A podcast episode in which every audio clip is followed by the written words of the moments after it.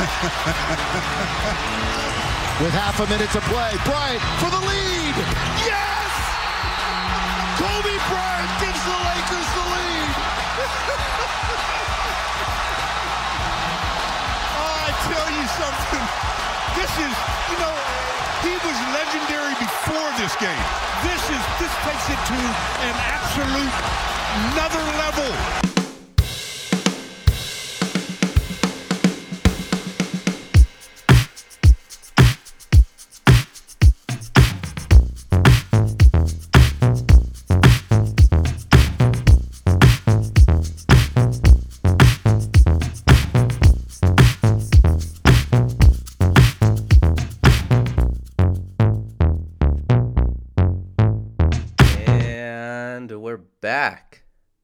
We are back with the OK Podcast. Hello and welcome. My name is Dan O.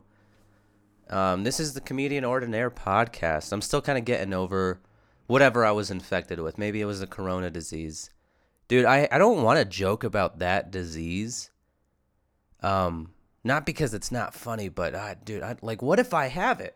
What if I have it and then the last words that I say are every time the Chinese government starts a bionuclear warfare, uh, Corona gets its Lyme disease. I don't want those to be my last words. Probably because it's a meme somewhere already. You know, every time I try to make a play on words or something like that, somebody somewhere sends me a meme and they're like, hey, hey, this is kind of right up your alley. I'm like, no shit, it's up my alley. It came out of my alley. Um, but I don't want that to be the last thing I say. Why did I start off talking with the corona disease? I don't know. This is um hey, this is another solo pod. I'm doing a solo show. So I'm performing on my own in front of people. I guess you can call this performing. It's more just like talking, but um yeah, you know, it's just a weird a weird time. Um and anybody that knows me personally knows that I'm a huge NBA fan. And I have been since, I don't know, 2008, 9, kind of right when um, the Lakers beat the Orlando Magic in the NBA Finals. Anyways, became a huge basketball fan. And, um, you know, getting into comedy, I sort of looked at it like how athletes approach basketball in terms of work ethic and always showing up and just doing the job to the highest level or whatever. You know how people always talk like that. But I always sort of compared the two. Um, and I'm a die-hard Laker fan. So this is going to be one of those. Yeah, I'm going to talk about it for a little bit cuz I have to. Holy shit, I have to. It's it's so wild that um we got this news so early on in the year you know, there's been a, a lot of crazy ass shit in the news. Every time you just open up a news thing, or, you know, if you have one friend who thinks their opinion is valid and you're a friend with them on social media, you probably know about the Australia wildfires, the corona disease, and Kobe Bryant. Um, so that's kind of why I had that clip in the beginning. Well, that's not kind of. That's exactly why I had that intro clip in the beginning.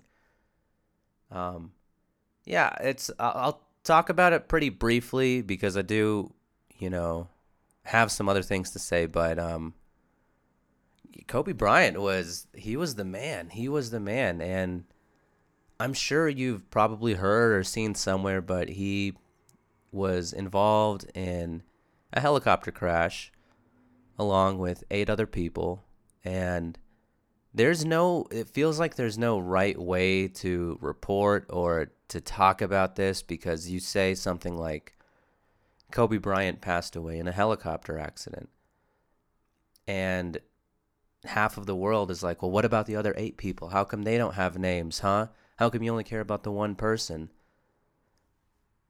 you know, people will always find something to get upset about. That's just the world that we live in. We're all upset, and we want people to comfort us when we are upset. You know, I, I'm no exception. I mean, dude, I have a podcast and I'm talking about Kobe Bryant. Um, because it did upset me, you know, and he was in there with, and this is just what I know, and feel free to correct me if I'm wrong. Reach out to me and be like, hey, dude, you didn't fact check anything. You know, you watch one CNN video and now you think you're goddamn Anderson, uh, what's his name? Cooper? Pack? Something like that. And so, look, I'm just going to talk about what I know of it and I guess how it impacted me and things like that. Um, but he was in there with his 13 year old daughter and a husband and wife were also on board with their daughter, who was a teammate of Kobe Bryant's daughter. Um, and one of, I believe, Kobe Bryant's, you know, like personal coaches who helped coach that team. He was the coach of a, a women's youth basketball team. Um, he was a huge advocate for women's sports in general. You know, when his daughter showed interest in athletics, he was like the first one to be like, "All right," because of course he's Kobe Bryant, but he was the first to be like, "All right, let's do it. If you're serious about it, let's get into it. Let's work hard. I'm gonna take you to these events. You're gonna meet some people. You're gonna know what the life is like." And that's where they were headed. I mean, they were on their way to a basketball game for his daughter that he was going to coach. Um, and like I said, a little bit ago, I, I you know I was a die I am a diehard Laker fan, and I love the NBA. The NBA is like, oh my god, I'm so obsessed with the NBA. If you've listened to all of these, and there's a handful of you out there that have listened to all of these, you know, I just talk about it sometimes. I get excited about it. I think I did like 10 minutes on the 2018-19 playoffs, probably 19. Um, dude, I'm always thinking about it uh, it's just it's kind of comforting. It's just whatever for whatever reason to be obsessed with that world and that community has always been very comforting to me. And I absolutely was a Kobe fan. How can you not be a Kobe fan? If you like basketball, you like Kobe, but even if you just know basketball, you know of Kobe.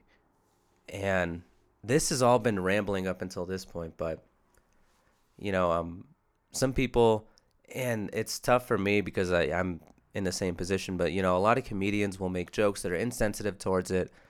I get it. You know, I, I get it. That's that's how people react and deal with things on their own. And just because I might not think it's funny or I I wouldn't ever say it, it doesn't mean that they're not allowed to say it. You know, you can't control people and how they react to things. Just like how they can't control how I got sad when I found out. I was at work. Um, I work in a restaurant as a server. I was at work, and you know, somebody came in and told me, and uh, it was it, it was so weird. It's because I, you hear about it, and your immediate reaction is like, "That's fake. It's fake. Of course, it's fake." You know, there's been a lot of celebrity death hoax and things like that. You're like, all right, so I don't know, in five minutes, the next report will come out that'll be like, hey, sorry, we're full of shit. We don't know what we're talking about. And that report never came. never happened. So I was, it was so strange. And I had to work a couple of hours, just kind of feeling weird and like a little bit embarrassed, right? Because, you know, people were coming up to me. They know I like basketball. And they were coming up to me like, hey, I, I hope you're not too sad or are you doing okay? And, you know, it is an athlete. So to be so attached to an athlete in front of all these people that, you know, don't have the same attachment um, is a little bit embarrassing, right? Because they're asking if you're okay, if they're asking if I'm okay. Because clearly they're fine. It did not impact them. But we're all impacted by different things. And I wasn't feeling great. I'm still not feeling awesome it's so weird to think about because Kobe Bryant has been just a source of inspiration since I was like, I don't know, eight years old, 10 years old. It's just a part, it was a part of culture. He was a part of culture, is a part of culture. It's, um, and you know, especially being a Laker fan, I just followed oh, everything that he did. You know, and scored 60 points in his final game. I'm just talking about the basketball side, but and then he retires, and then he starts this media company, um, and then starts publishing children's books. He starts coaching women's youth basketball. You know, like literally coaching the next generation of WNBA players. He's a huge advocate of that league. Just a supporter for kids in general. And starts putting these books out. He gets an Academy Award for a short animated film called Dear Basketball. And, you know, it's like in whatever you do, if you were a fan of Kobe or if you just kind of knew him, he inspired you to be better at it. He just did because, uh, you know, you got to put in full effort. That's sort of what he was always saying and what he was always about. You just got to do things, like do the task as well as it can be done. Um, and you can apply that to anything. Like I started talking about in the beginning of this podcast, I'd always compared comedy and basketball. And I think the journey that people go through, I mean, a lot of our journeys are really similar, but for me, it's just easy to identify certain points in a basketball player's career with a comedian's career. You know, because first of all, you need to have an actual passion for what you want to do. And you need to learn how to apply your given talent with a work ethic, whether that be you know, completely manufactured or not. Some people are born with a work ethic, and some people have to learn how to have one and get better at just practicing it. And yeah, in a lot of the things, like in my life, I, I just would always compare to an athlete's upcoming. Um, and a lot of that was due to Kobe Bryant. Like I said, just a huge source of inspiration. So it's really, it's a strange feeling to have you know, and a lot of people will be insensitive and make fun of you for, you know, being so attached to a celebrity. Um, and I think for a lot of people, Kobe just was a celebrity. And most people might not know um, that he, he was a little bit more than that. You know, they also might just associate him with the sexual assault allegations in 2003 and 4 you know, some people will look at that and then they will be like, all right, so he was a rapist and I'm glad he's gone. Literally, people are saying that. That's horrendous. That's so awful. What a shitty thing to say about anybody. How could you say that? Um, and, you know, that's my point of view. But then if you ask them, they're like, yeah, well, you know, he is that. And I feel better that we don't have any, or we're one less rapist in, whatever, right? everyone has just their way of dealing with it and reacting to it and i can't get mad about it but it's just it's really strange to me anyways. Again this is all my point of view but it's strange to me that you know you hear the news of uh, a 41 year old passing and you you know he has an impact beyond basketball because you know him. And, you know i know a lot of people out there that aren't fans of basketball that have reached out to me saying something like, "Hey, I hope you're feeling okay," because they just know, they just know him. Um, the the touch, their reach was beyond basketball. But again, uh, whatever. I'm repeating myself so much. You just can't control how people are going to react to it. But it is devastating. It's so devastating, especially for a diehard NBA fan like I am. Like I watch basketball so often it's it's it's a weird habit. It's so bad. If you replaced basketball with heroin, I would have been dead in 2010. There's just no way that somebody could live with a habit like that if it was bad for them. Luckily, it's basketball and it's and it's awesome and it's good for me and it makes me go outside and play it sometimes and I just love talking about it. I love connecting with people about it. That's my absolute favorite thing to talk about. Um, yeah, but uh, it's uh, I'm a, I'm at a loss for words a little bit. I didn't want to start this out all emotional, but man, I you know it's so weird because I got home from work and I was like depressed. I was so fucking sad for like four hours. just sad as shit because you never really know what can happen. So, um, and I guess how you know a specific example of uh, of Kobe impacting me and you know inspiring me.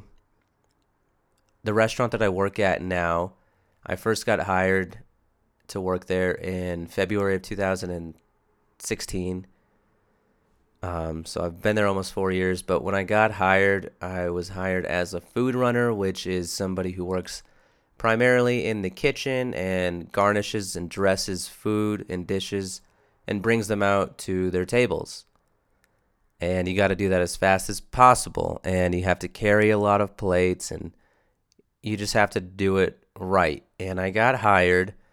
I had applied to be a host because that's in my mind at that time, it was just easy money. It was an easy job. I was like, I can do this. I might still talk to people and did not get hired as that. They're like, actually, we need a food runner. And I was like, I've never heard of that, but all right. And they're like, great, you got to be here at five in the morning and you're to work until 2.30 and it's to be non fucking stop. The restaurant I work at is really busy. Um, and originally you're supposed to get five days of training. I think they gave me eight days of training because by day five, I had showed zero signs of improvement. Day six and seven, 1% improvement. And then day eight, I got sat down at one of the tables after work, and a manager was talking to me and said, um, and this manager doesn't work there anymore, but he talked to me and said, Look, if you don't get your shit together by Sunday, he was telling me this on a Tuesday. He's like, if you don't get your shit together by Sunday, your next shift, we're going to have to part ways because this just isn't working. It's not an efficient decision to keep you on and, and have you just working so slow back there. and that was a real punch to the to the balls and to the penis for me because I have both or all three. And I remember going home and at the time this documentary had come out about Kobe Bryant called Muse. And Kobe was just talking like, if you want to be good at anything, you just you have to focus. You just got to focus and you know apply yourself and just be good at it. And I spent this is a silly story, but this is like a real this is a real life example of how Kobe just has a reach beyond basketball, right? So I spent Wednesday through Saturday all day because I was just staying at home. I was right out of high school, didn't have another job. I was just home all day. I would stay at home and literally like walk around my house with plates from my cabinet and I would like stack them up on my arms and try to balance them. I would walk up and down the stairs, go and like watch the Kobe documentary some more and he would be like, "Yeah, you just got to keep going. You got to keep pushing it." And I was like, "Fuck, this sucks. What a shitty job. Why am I trying to get good at this?" But then I came back on Sunday and I killed it and I had a great day. And then, you know, this is me just tooting my own horn a little bit, but I was I was fucking awesome at that job for like 2 years. You know, and I wasn't always happy in it, but I was the shit at that job for two years because of the inspiration that I found in a Kobe Bryant documentary talking about basketball. And people will say it all the time, you know, if you do anything, just try to be the best at it. And then someone else will go, well, yeah, but you don't want to be the best at Wendy's. Dude, who gives a shit if you want to be good at something? Just try to be great at it. It honestly doesn't matter what it is. I'm podcasting here in Littleton, Colorado the population is probably like I don't know, 50. Dude, it's such a small ass town. I'm saying that sarcastically. It's just a small town, but like if you're going to do it, just try to be great at it. And if you go back and listen to the first episode of this podcast, which is the most popular episode, I look at the listen numbers. Um, yeah, that one by far and away the most like double all the other ones that are doing really well. For in my eyes anyways. Um, and then go back and listen to the last one that I did with Anthony Bartolo. Miles apart. So different. I just, you know, you could take that inspiration with you anywhere. And yeah, that is all from Kobe Bryant. And I've spent about 20 minutes talking about Kobe Bryant. More, more like 18 because I spent one minute on the Lyme disease and Corona thing.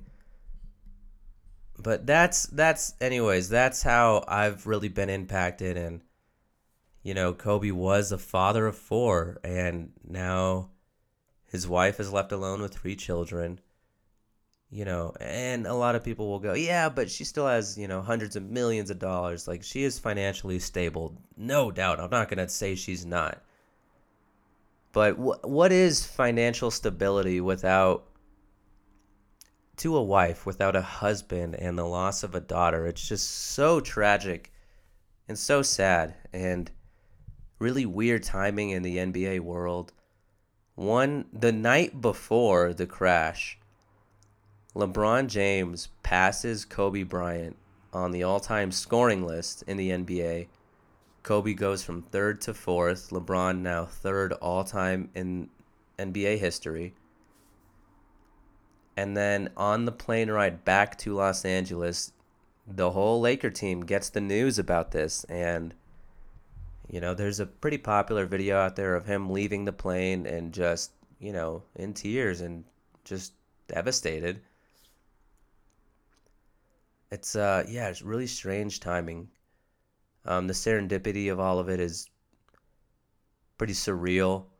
Kobe Bryant gave LeBron James a pair of basketball shoes when this guy was like 15 or 16 years old at an NBA All Star game in Philadelphia. That's where Kobe was from. LeBron James wore those shoes despite them being one size too small the next day in a high school game versus Carmelo Anthony, who love him or hate him, is a legend here in Colorado and in Denver. Um, and and then he passes and beats Kobe's record in Philadelphia that Saturday night. Pretty weird. Um, and gets interviewed after the game and talks for 10 minutes just about how Kobe has impacted him. Like LeBron James is the picture perfect athlete, just an all around decorated athlete, like America's sweetheart athlete. Um, you know, talking about how much Kobe impacted him, it's just, you know, it's so much greater than we lost a basketball man. You can say that, you can, but um, you know, it means a lot more to some people and whatever. Everybody everybody is entitled to their own opinion. I, I don't like saying that, but I have the right to say that. um, yeah, anyways, just kind of a weird, sad thing. I guess I really just wanted to do this so that I could talk it out and just get my thoughts out and feel better. Um, you know, you don't have to be sad like I am. You just don't have to. I get it. You know, Kobe is an athlete, and to a lot of people, might just be that name. But to be known on a one name basis, that just means that you've worked your way up to some super fucking high level that a lot of people will not get, you know? You'll say a name like LeBron, there's another one word or one name guy, Obama, um, Trump, I guess, but you know, just to be known by one name means that you have impacted enough of culture to to just have that importance where people will just be like, "Yep, that's him, Kobe." And everybody's done it. They've shot paper into a trash can and yelled Kobe and probably missed because you are not actually Kobe Bryant. But you know what? That is um that's just sort of how I feel about it, about the situation. It's awful. Um, and it hits harder because I just follow the NBA all day, every day. That's literally, it's always on my mind. I am absolutely obsessed with watching basketball. Probably why I don't do more stand up comedy. Um, you know, if I cut back on basketball consumption by like half, I would definitely be writing more, doing more open mics, networking more, podcasting more. I don't doubt that. And again, you know, even as Kobe has passed, you could just learn how to be better. I can learn how to be so much better. I could brainstorm ideas for this thing every day. I could just work on editing. I could buy software. I could, you know, compose music that I could put in over it. And there's so much things that I still could be doing. Um. So, anyways, that's uh, that's gonna wrap up the Kobe talk. I got to get out and do more stand up comedy. That's it. That's just what I got to do. You know, I love doing it. And recently did a set at um, Mutiny Cafe, the Mutiny Information Cafe. That is my favorite mic in Denver. Um, I've talked about it before. I've done like, I don't know, I, have done a handful of mics there, and they've all been their own podcast episode on this. And recently went there and um, you know, maybe I just am so new to comedy still that I don't know the ropes or the game really. But went up and signed up on the list.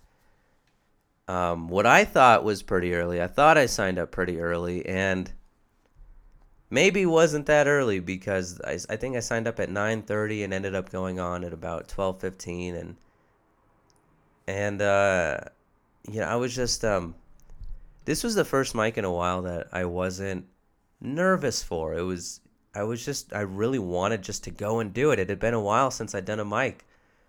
And I talked about it a lot with other comedians. Like I've taken a month, I've taken 2 months off and you know, they all told me like as long as you stay consistent, you're not being consistent, but as long as you are then you will see your progress and you'll start getting better and keep getting better. And having had enough time off and focusing on the podcast and now I feel comfortable and kind of in a groove, and I feel like I can reach out to a lot of people and ask them to be on, and there's a decent interest involved in it. Whatever. Um, I was just in the right headspace to go and and go do uh, an open mic, and that's exactly what I did. And uh, I would like to make it clear, I, I am not complaining that I, I waited for that long. Um, it was awesome. I got to watch like three hours of comedy basically. And Jose McCall is the host there. Puts it on every Tuesday. It's terrific. You have to check it out. Um, and that happens right on Broadway, I 25 and Broadway. It's like on that huge strip. There's so many open mics that happen on that strip. It's it's like a pop in spot in Colorado. It's beautiful that you know you go there and there's just an open mic at like every corner almost. Um, there's a lot there, but the Mutiny is my personal favorite. I just love the room. I like the environment. I like the lights. Uh, I like all of it. Um, and it does pack. It does get packed sometimes. You know, if you go there for one of their special events, they're always doing live events like a poetry reading or something like that. It fills up, man. It fills up. People like they know the spot and they go there and whatever. So that's why I was just just happy to be there. Uh, I was happy not to be at home again, thinking about doing comedy and not doing it. I was grateful that I was in the headspace to go and feel comfortable doing it. And um, I went up at twelve fifteen in front of six, seven people, and I I was so happy. I felt so comfortable and. It, it was a it was an awesome night. I will play the set. You'll hear it, and I'll go over some of the jokes and um, whatever. You know that I guess I've set the scene for it, but let's listen to it. Let's listen to the set. This is the set from that night. uh, your next comic coming up to the stage. Uh, one of these New York cats in town. Makes most for uh, is it Dan O? Mm-hmm. Dan O. Hell yeah, guys. Oh, no.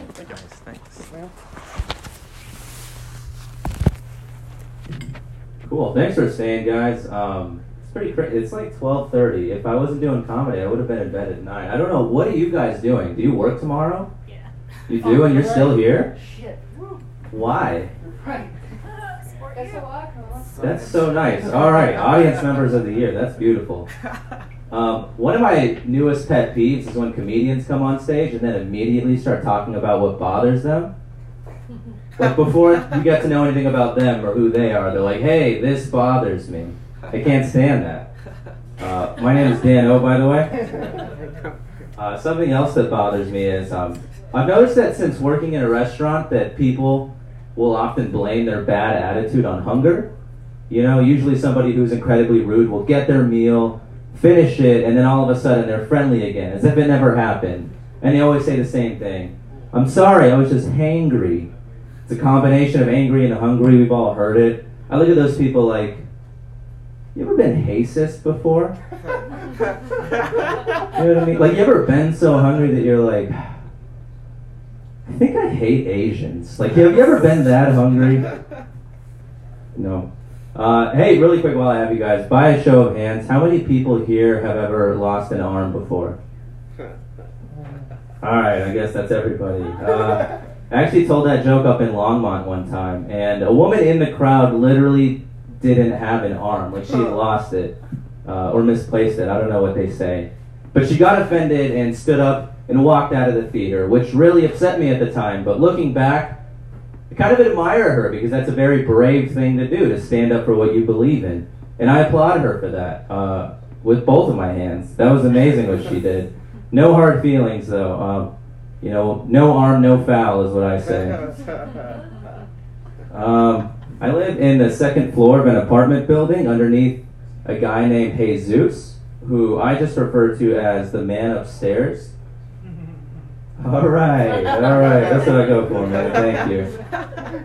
Uh, I think it's funny that you can like somebody because of their appearance, but you can't hate somebody because of it. You know, you could be like, hey, she's wearing glasses, I like her, but you can never be like, he's black, I hate him. You know, you just can't do that. Uh, I know this isn't a library, but feeling kind of checked out. Uh, I noticed there's this Titanic thing over here, which makes me think uh, a sinking Titanic. It really separates the men from the boys, no?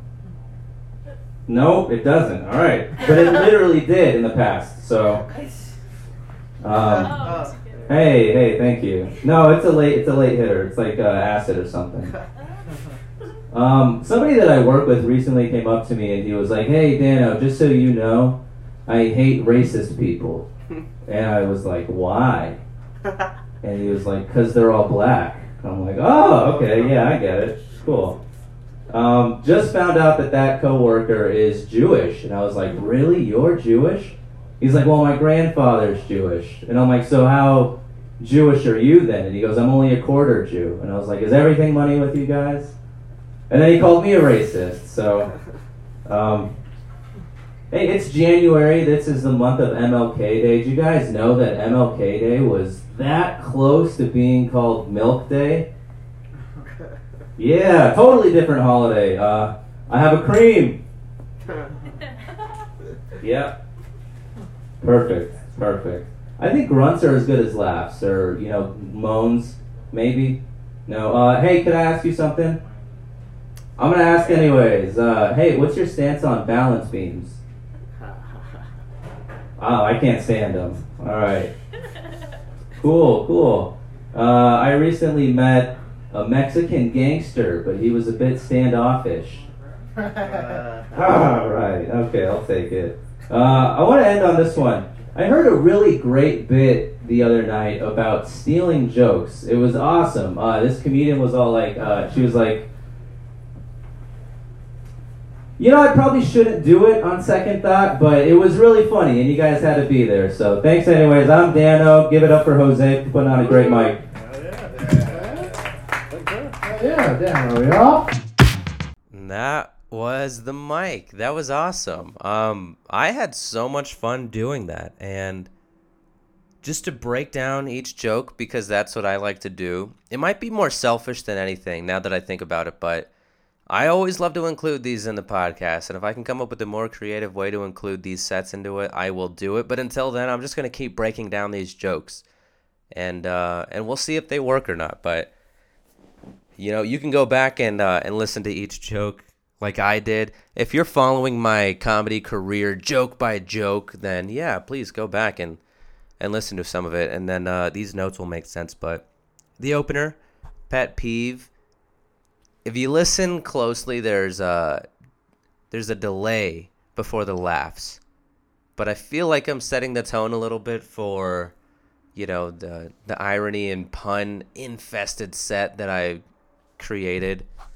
Um, and then I get into a personal story. And if you've been listening to me talk to other comedians at all, one of the things I always say is uh, I think that I am really bad at storytelling. And recently I've decided that, you know, because I talk to myself literally all goddamn day, um, that while I'm at work, if you're talking to yourself and make yourself laugh, whatever it is, you got to write it down. I know, classic rule, but it'll be things related to work specifically. And uh, this was just one of those things that happened really organically, and I don't remember exactly the moment, but uh, yeah, I, I sort of just said, hey, sis, and I was like, oh, hey, maybe that's funny. And probably worked on that, writing it for like a week. Um, not like every day and sat down meticulously, but it was just in the back of my mind for a while. I'd go and check up on the joke, and eh, it wasn't hitting me some days, and then another day I would like be really proud of that random thought. And if you go back and listen to it, you can hear the laughs start to roll in a little bit. And I think the joke would have done better if the crowd was a little bit bigger.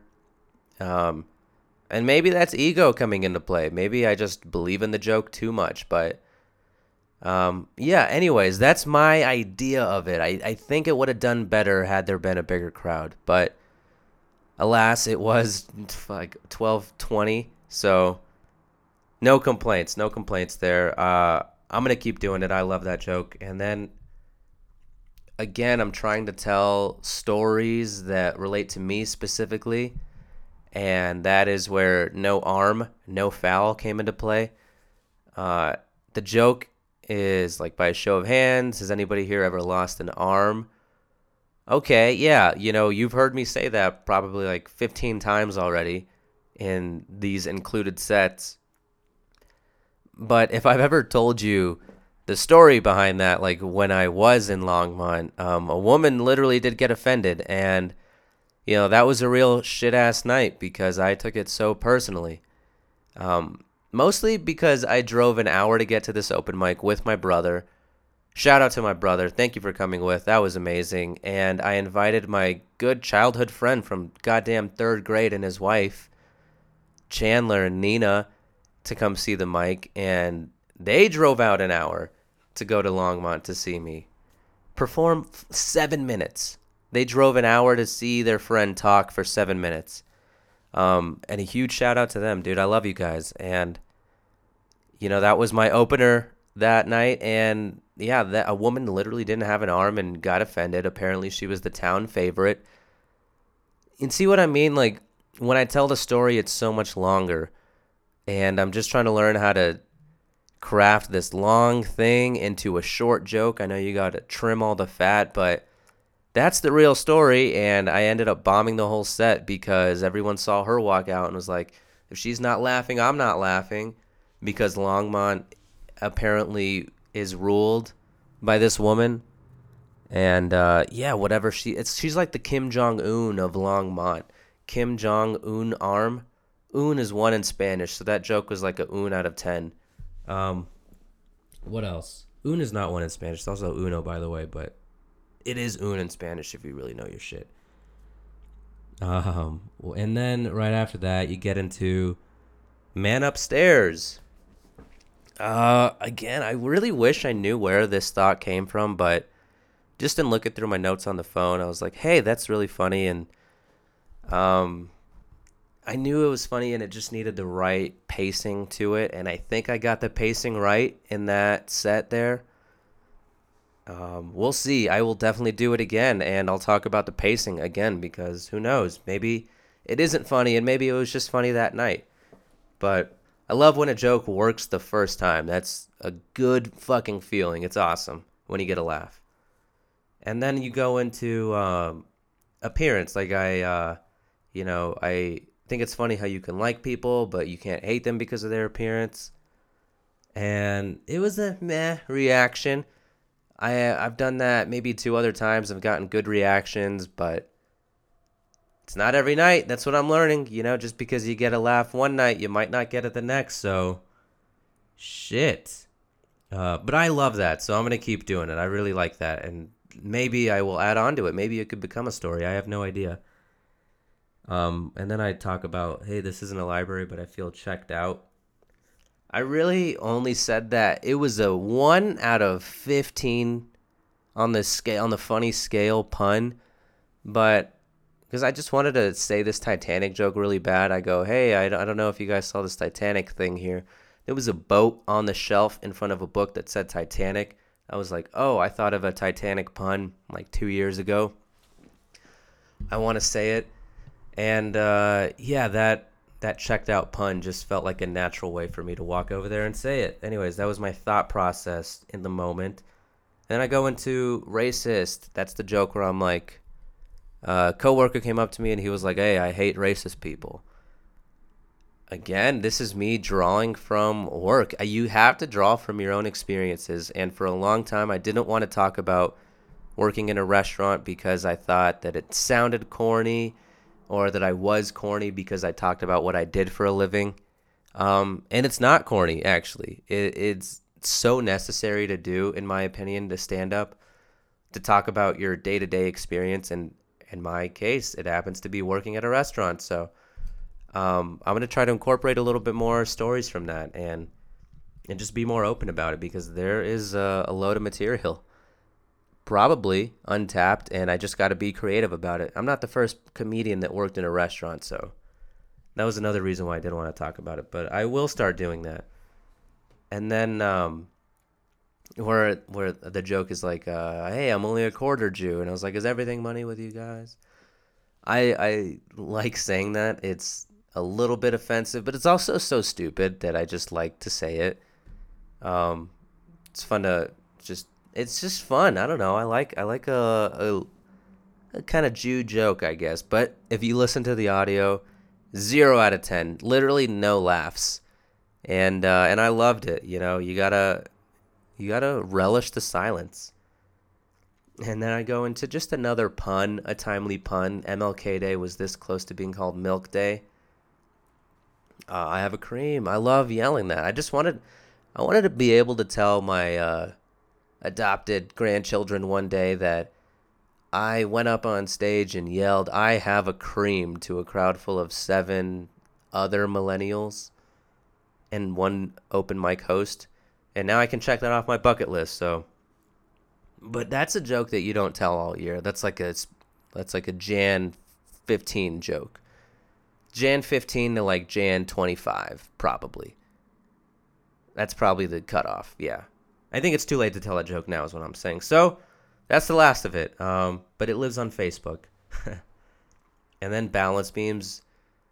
Again, if you've heard my sets, you've heard me say this one. I like it. I think it's just a stupid play on words. I really wish I knew where I came up with it, but I don't. But I'm glad I did. And I got one laugh. I got like an initial, huh, if you go and listen.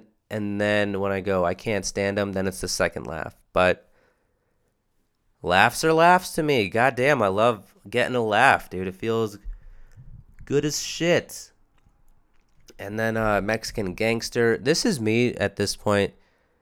I'm like, look, the mic's almost over. I just want to squeeze in as much stage time as I can. I didn't want to go for like 10 minutes, um, like some of the openers that night did, but um, yeah, I was just like, yeah, why not? I, I like this one, and I, I wrote it down as a just in case. And you know, when I'm getting a set together, I have all the jokes bullet pointed on the notepad and I'll throw in some extra ones. Like if the set's going well and I feel a good energy, I'll throw in these extra. I'll say these extra ones on stage, and that was one of those. Um, just because I was feeling well, not because it was going amazing. I was just feeling good. And then I think I had a really weak closer with stealing jokes. Um, it got no laughs, but it had the exact same amount of irony as the opener. And I don't know, maybe they were just sick of irony at that point and they were like, ah, okay, all right, cool. Irony and puns. Gotcha. Next, please. Um, but that was all that was all of the jokes and a huge shout out to the audience members of the year. If you listen to the beginning of the recording, they're like, I'm like, why are you here? And then go to support you. What good ass fucking people. Man, I really wish I would have like um said thanks or whatever. I said thanks on stage, but uh, afterwards, I I just sat down and watched the other comedian. There was only one after me, and then I left. But um, yeah, I remember leaving and trying to talk myself up. I was like, yeah, dude, there was only one comedian after me. I opened for the headliner. No, I definitely didn't. And uh, man, I got home like around one, and I have I live in this apartment complex that has a limited amount of parking spaces, and I got home and I just wanted to park in front of my apartment so bad, and there was not a goddamn spot. And I was like, all right, maybe like um, like I don't know, it's like hundred yards. I was like, maybe over there by the mailboxes. Fucking nope, still nothing. Go to the all the way goddamn other side of the neighborhood, still nothing. And then I'm like circling this bitch, like I think I'm gonna have to either burn my car or kill myself because this is awful. I don't know where I'm gonna leave my car for the night. And uh, I had the thought you know, I go up and sign sign up on this open mic list to go and do stand up and don't go on until like 12:15 and then I get home and there isn't a place to leave my car. It's officially two instances in a row that I couldn't get a spot. Yeah. Um and you know what? If you're ending the night with a laugh about uh, an okay situation, I think it's a good thing. But that is that is it. That's all I got. Holy shit, we did it, man. That's like it's like a good uh, almost 50 minutes there. A lot about Kobe Bryant because I'm gonna do it. I'm gonna just talk about who I want to talk about and what I want to talk about. And I always justify it. Not because there's actual people that are upset, because the extra voice in my head is like, hey, just always be funny, always be interesting. Don't talk about personal things. But um, we're trying to silence that voice. And um, wow, thanks for listening this far into it if you have. If you've heard me talk through each of my jokes at this point, you are a goddamn warrior. You're a real ass fan of the show, I guess, or you just forgot to hit pause or don't know how sleep timers work on the podcast app. But either way, I appreciate it. Holy shit, thank you. Um, I got more interviews with comedians coming. Just kind of wanted to get this one out and. Um, yeah, I don't know, just uh, get another solo one out there. Like I keep saying, I just want to mix things up and not have like a one or a really scripted thing where it's pretty predictable. Um, yeah, anyways, this one just felt good to get out there and I got to go do more mics. I didn't do a mic last week because I got sick, as you can still hear. I don't know where this mucus is coming from. You know, I feel like I get rid of a quart of mucus a day, and yet I still sound like this. So Maybe I do have the coronavirus, and I don't want to joke about that because what if I fucking do? God damn. It's weird. It's weird to be nervous and anxious about something that started in China. Isn't it? Is that. Am I can't be the first person to say that sentence. It's weird. It's okay to be anxious about China. It is, right? It's not, and that's not racist, by the way. I don't think. I mean, I could see how you. All right. Um. Ooh, boy. Anyways, anyways, there uh, there will be more comedian guest on um, next week. Um, should all go according to plan, you will hear from Mandy Kay, who is a comedian based out of Boulder, but also travels to Denver. And dude, she she just works so much, and I'm so excited. And you know, first female comedian guest, and up until this point, I'm like, wow, it, has been absolutely amazing that I get to sit down with comedians. But I just, I, you know, want some new perspective and and uh, anyways, that'll be next week. So do look out for that one. And uh, yeah, this is gonna be a weekly thing. So let's just keep it going. Thank you for listening. If you want to support this podcast, tell people, tell people, and uh, holy shit, that's the best way to support it. You know, that's that's what I do.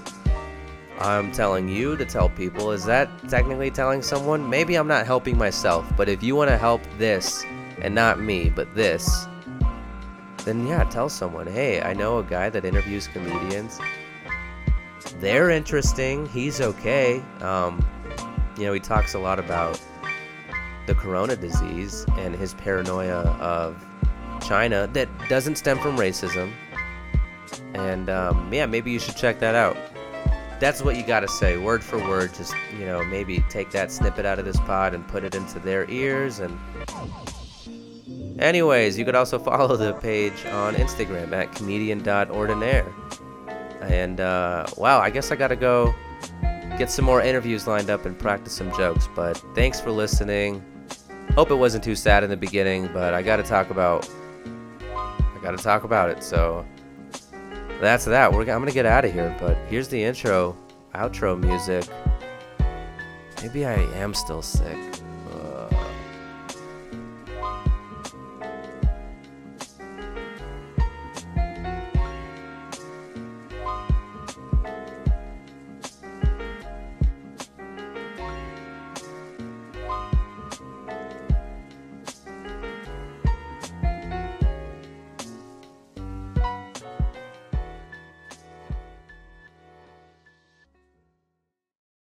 Good time. Enjoy life. It's um, life is too short to, to, to get bogged down, to be discouraged, or um, you have to keep moving. You have to keep going. Put one foot in front of the other, smile, and just keep on rolling.